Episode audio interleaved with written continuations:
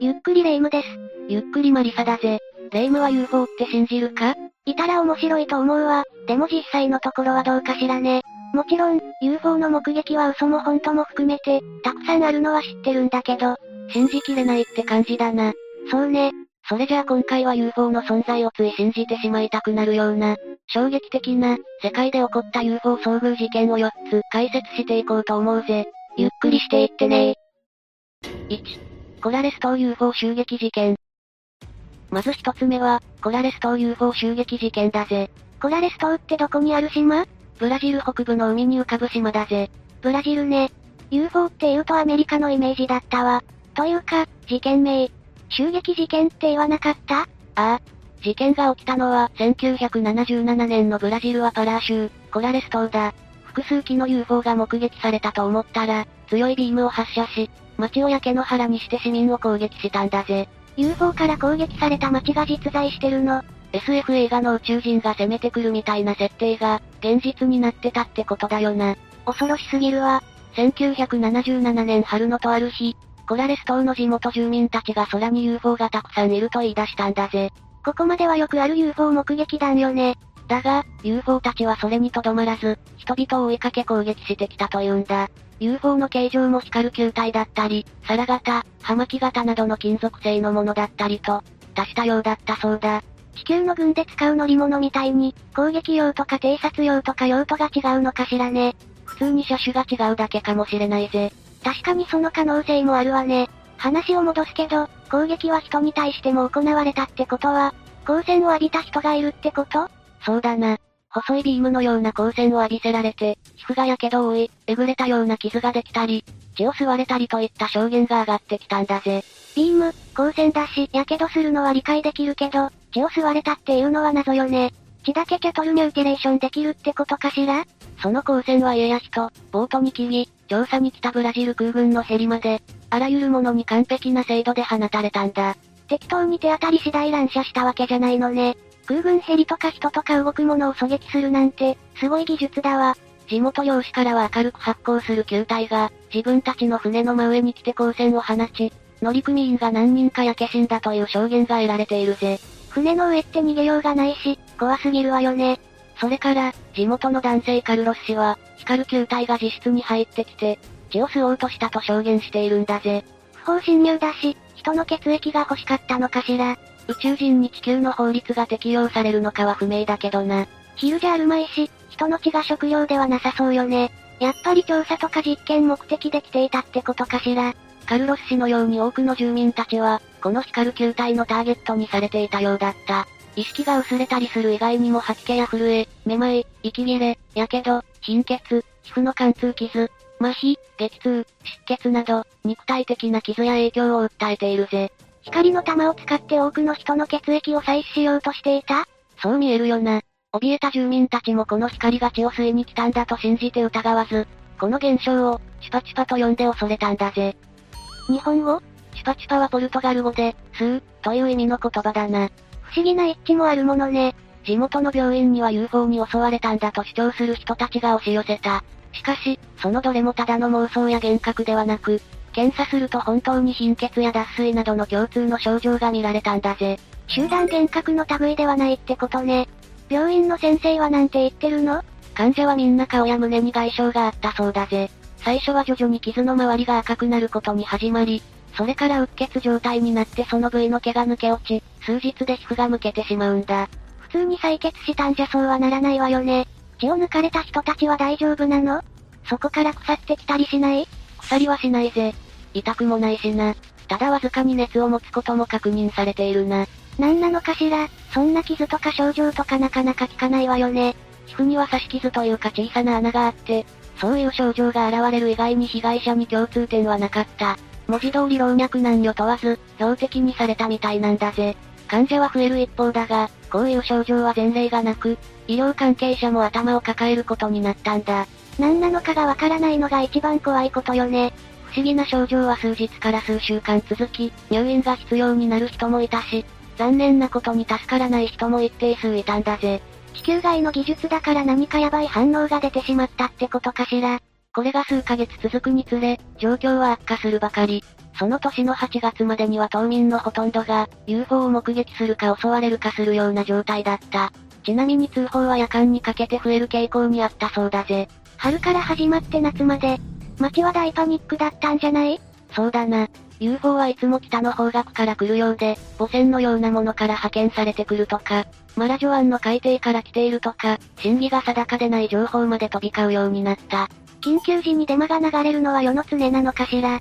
夜の外出を怖がり、大勢で固まって身を守ろうとする者もいれば、かがり火を焚いたり、武装したりして UFO たちを追い払おうとする者もいたんだ。音で UFO が寄ってくると考えられ、通りは不気味なほどに静まり返っていたそうだぜ。完全に日常が壊されてしまったのね。ここまで長期間、それも島一つがパニックになっていて軍は出動しなかったの？もちろん動いたぜ。結構時間が経ってからだけどな。島での UFO 事件やパニックの様子が全国ニュースになってすぐに、軍が送り込まれることになった。被害者もたくさんいるのに大事にならないと動かないのは、ちょっと納得いかないけど、動いてくれただけよしとしましょうか。1977年10月後半、ブラジル空軍が調査目的で島に到着した。被害者の傷や証言、証拠を集め始めたんだな。この間にも事件は起こってるの？ああ。空軍が島に駐留するようになってからも、UFO による攻撃は起こり続けたんだぜ。夜8時頃、ちょうど空軍のヘリが飛んでいる近くに、光の玉が現れたことがあったんだ。現行犯で確保の絶好のチャンスだわ。だが、光の玉はそのヘリに向かって、強い光線を浴びせたんだぜ。ヘリはやむなく、空軍基地に着陸することになったんだ。帰り討ち空軍のヘリは輸送や UFO 追跡のために、結構頻繁に飛んでいたんだが、UFO を捕まえることはなかった。それどころか、UFO がヘリを追っていたんだぜ。ボコボコにされてるじゃない。軍は調査の結果はなんて発表してるの ?1978 年1月に、軍は調査を終えたとして去っていったんだ。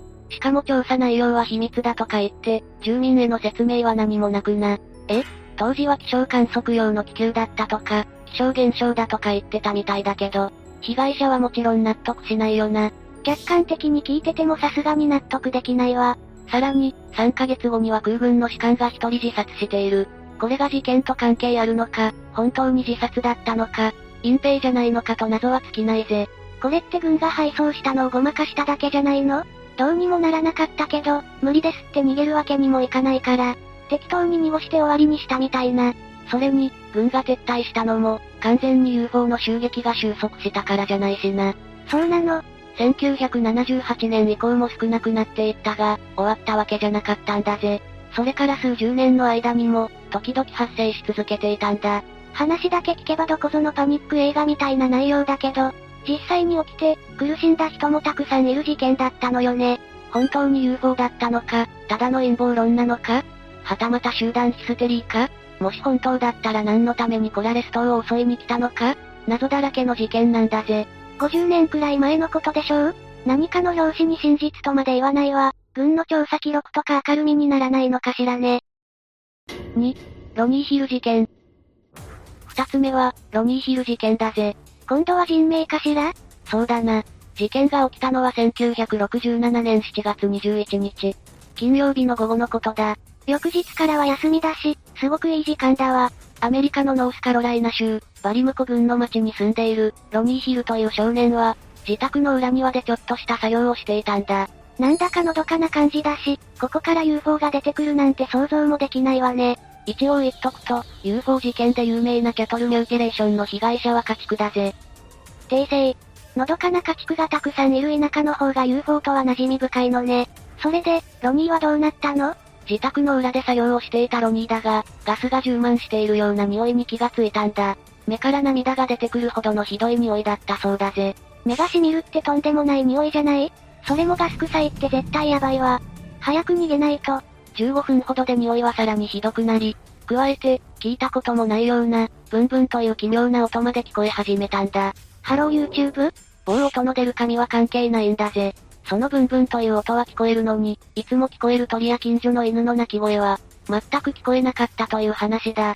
何かを警戒してるなら逆に犬は吠えそうなものだし、特殊な空間に自分だけ入ってしまったって感じなのかしら？違和感から空を見上げると、なんとそこには奇妙な物体が、UFO だわ。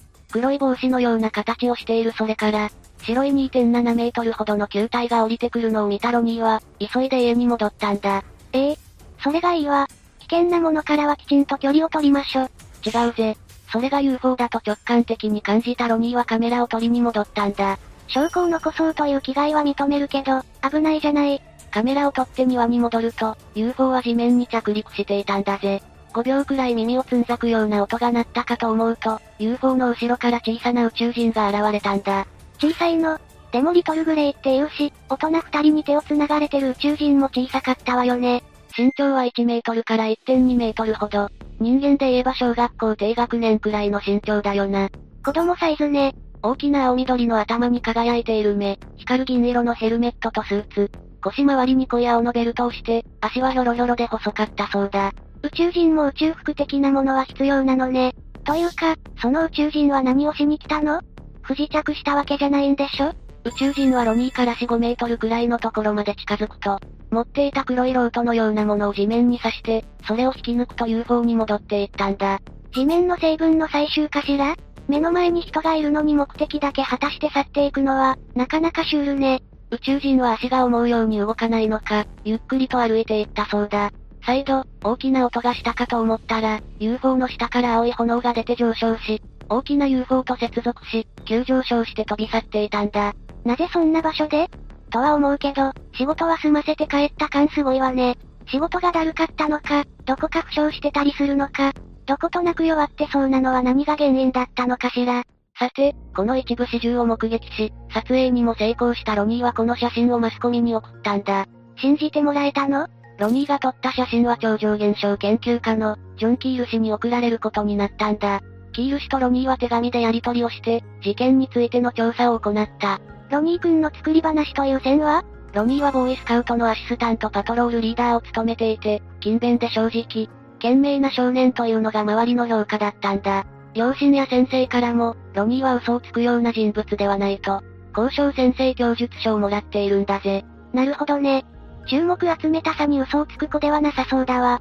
ロニーが撮影した写真はカラーで、非常に鮮明に写っている。人形などを用いたインチキではないと考えられているぜ。なんとなく青いし、もやがかっているのは ?UFO から放出される放射線か何かの影響ではないかとされているな。高い頬骨に肉質の方、ドイツのヘルメットのようなものを被っていることが、写真から明らかになっている。もう少し綺麗に写っててほしいけど、今の画像解析技術でなんとかならないのかしらね。ネガフィルムすら確認していない上に、プロの写真家にも見てもらってないんだ。調査不足感は否めないよな。これを疑い出すとロニーが真面目ないい子だったのかも怪しくなってくるわよね。彼のためにももし本当なんだったら、きちんと調査してあげてほしいものだわ。3. ベティ・アンドレアソン事件。次に紹介するのは、ベティ・アンドレアソン事件だ。宇宙人に誘拐されて謎の実験をさせられた不思議な事件だぜ。これも SF 映画で見たことあるような設定というかストーリーね。でも、それが実際に起きたかもしれないということだな。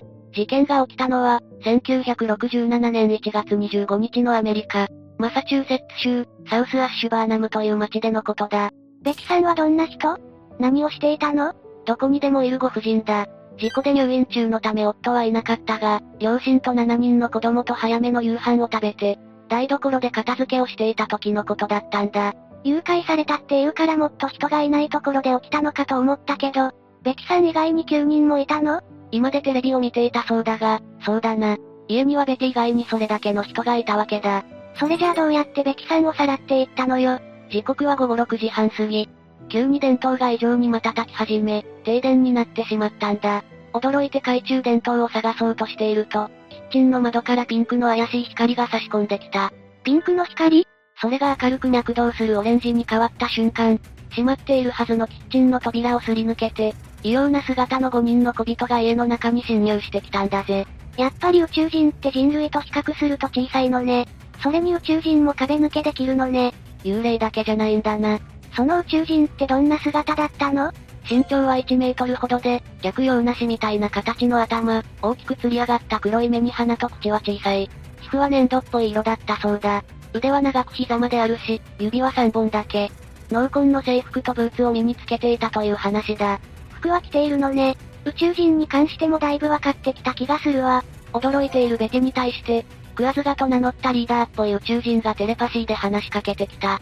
テレパシー、壁抜けできるしテレパシーは使えるし、どこまでが宇宙人の能力でどこまでが宇宙人の科学技術なのかしら。我々は地球人類救済のためにあなたの協力を必要としている。恐れずに我々と一緒に来てほしい。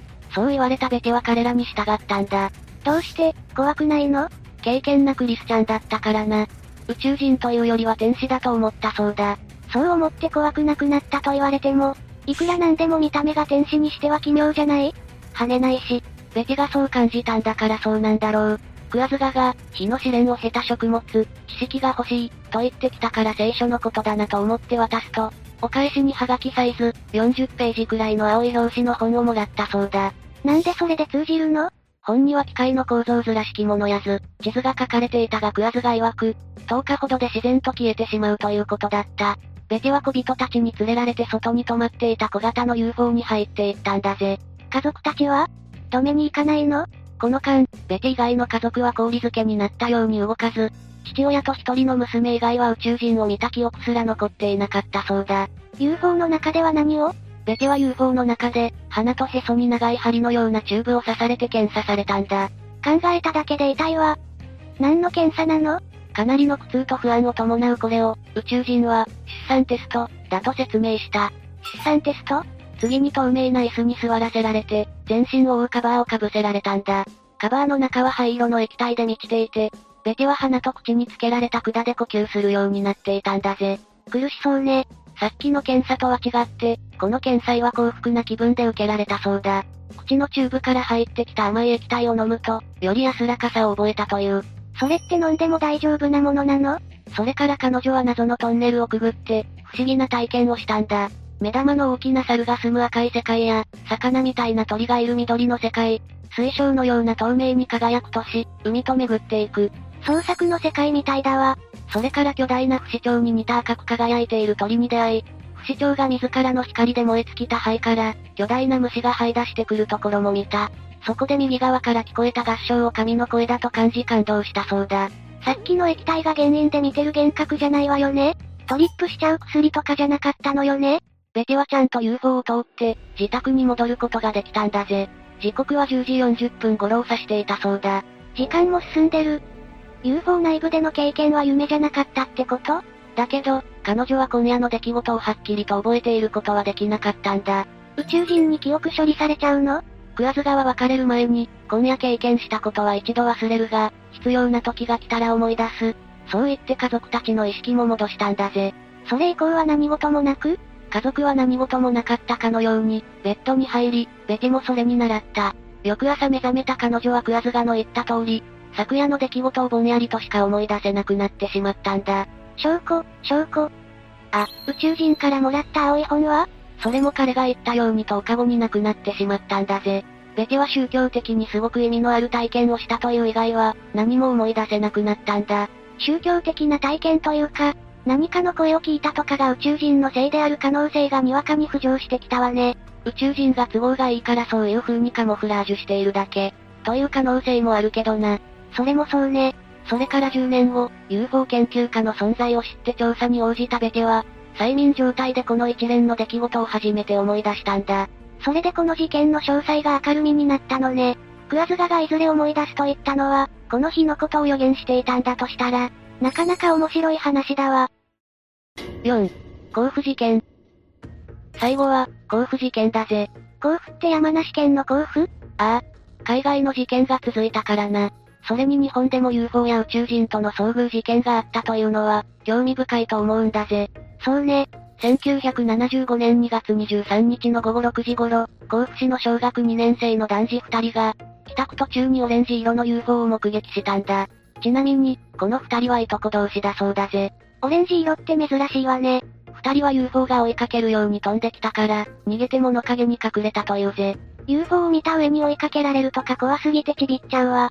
普通に車でも追いかけられたら怖いのに、物陰に隠れてやり過ごしたことで UFO を見失ってしまったが、すぐにブドウ畑に降り立っているのを発見できたんだ。機体からはチョコレート色のシワシワで、のっぺらぼうな登場者が現れたそうだぜ。これまでのリトルグレイ感のある宇宙人たちとは違うわね。こっそり様子を伺っていると、背後から回り込んできた搭乗者に肩を叩かれ、一人は恐怖で動けなくなるが、もう一人が急いで家族を呼びに行くことに成功したんだ。コナンのあのシーンじゃない。まさにそんな感じだな。家族が駆けつけた時には搭乗者の姿はすでになかったという。代わりに燃えるような物体が落ちていたそうだ。UFO は他の人には見られてないの？児童の母親は空に銀色の物体が回っているのを見ているし、父親は消えかかっている光を見たと言っているぜ。ご両親も確認しているのね。それから甲府市の環境センターの管理人も、男の子たちがローラースケートで遊んでいる上空に、発光体を目撃したと言っているな。あとは、当時甲府市に住んでいた、作家の影山民夫氏も飛行物体を見ていると証言しているぜ。ぼちぼち目撃証言は出ているのね。加えて7年後には UFO の着陸現場付近を車で走っていた保険外交員の女性が、搭乗員らしき人物に遭遇したとも発言しているんだぜ。チョコレート色ののっぺらぼうに？そうだぜ。この事件に関しては現場で放射線が発見されていたり、コンクリート製の柱が倒れているのに、木々には傷がなかったり、奇妙なことが多かったんだ。UFO 事件のあるあるといえば、あるあるよね。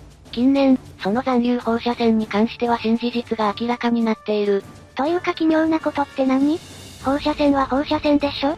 ?UFO から漏れたものか、自然界にあるものかはわからないけど、UFO が着陸した農地には、明らかに自然由来ではない放射線が残されていたんだ。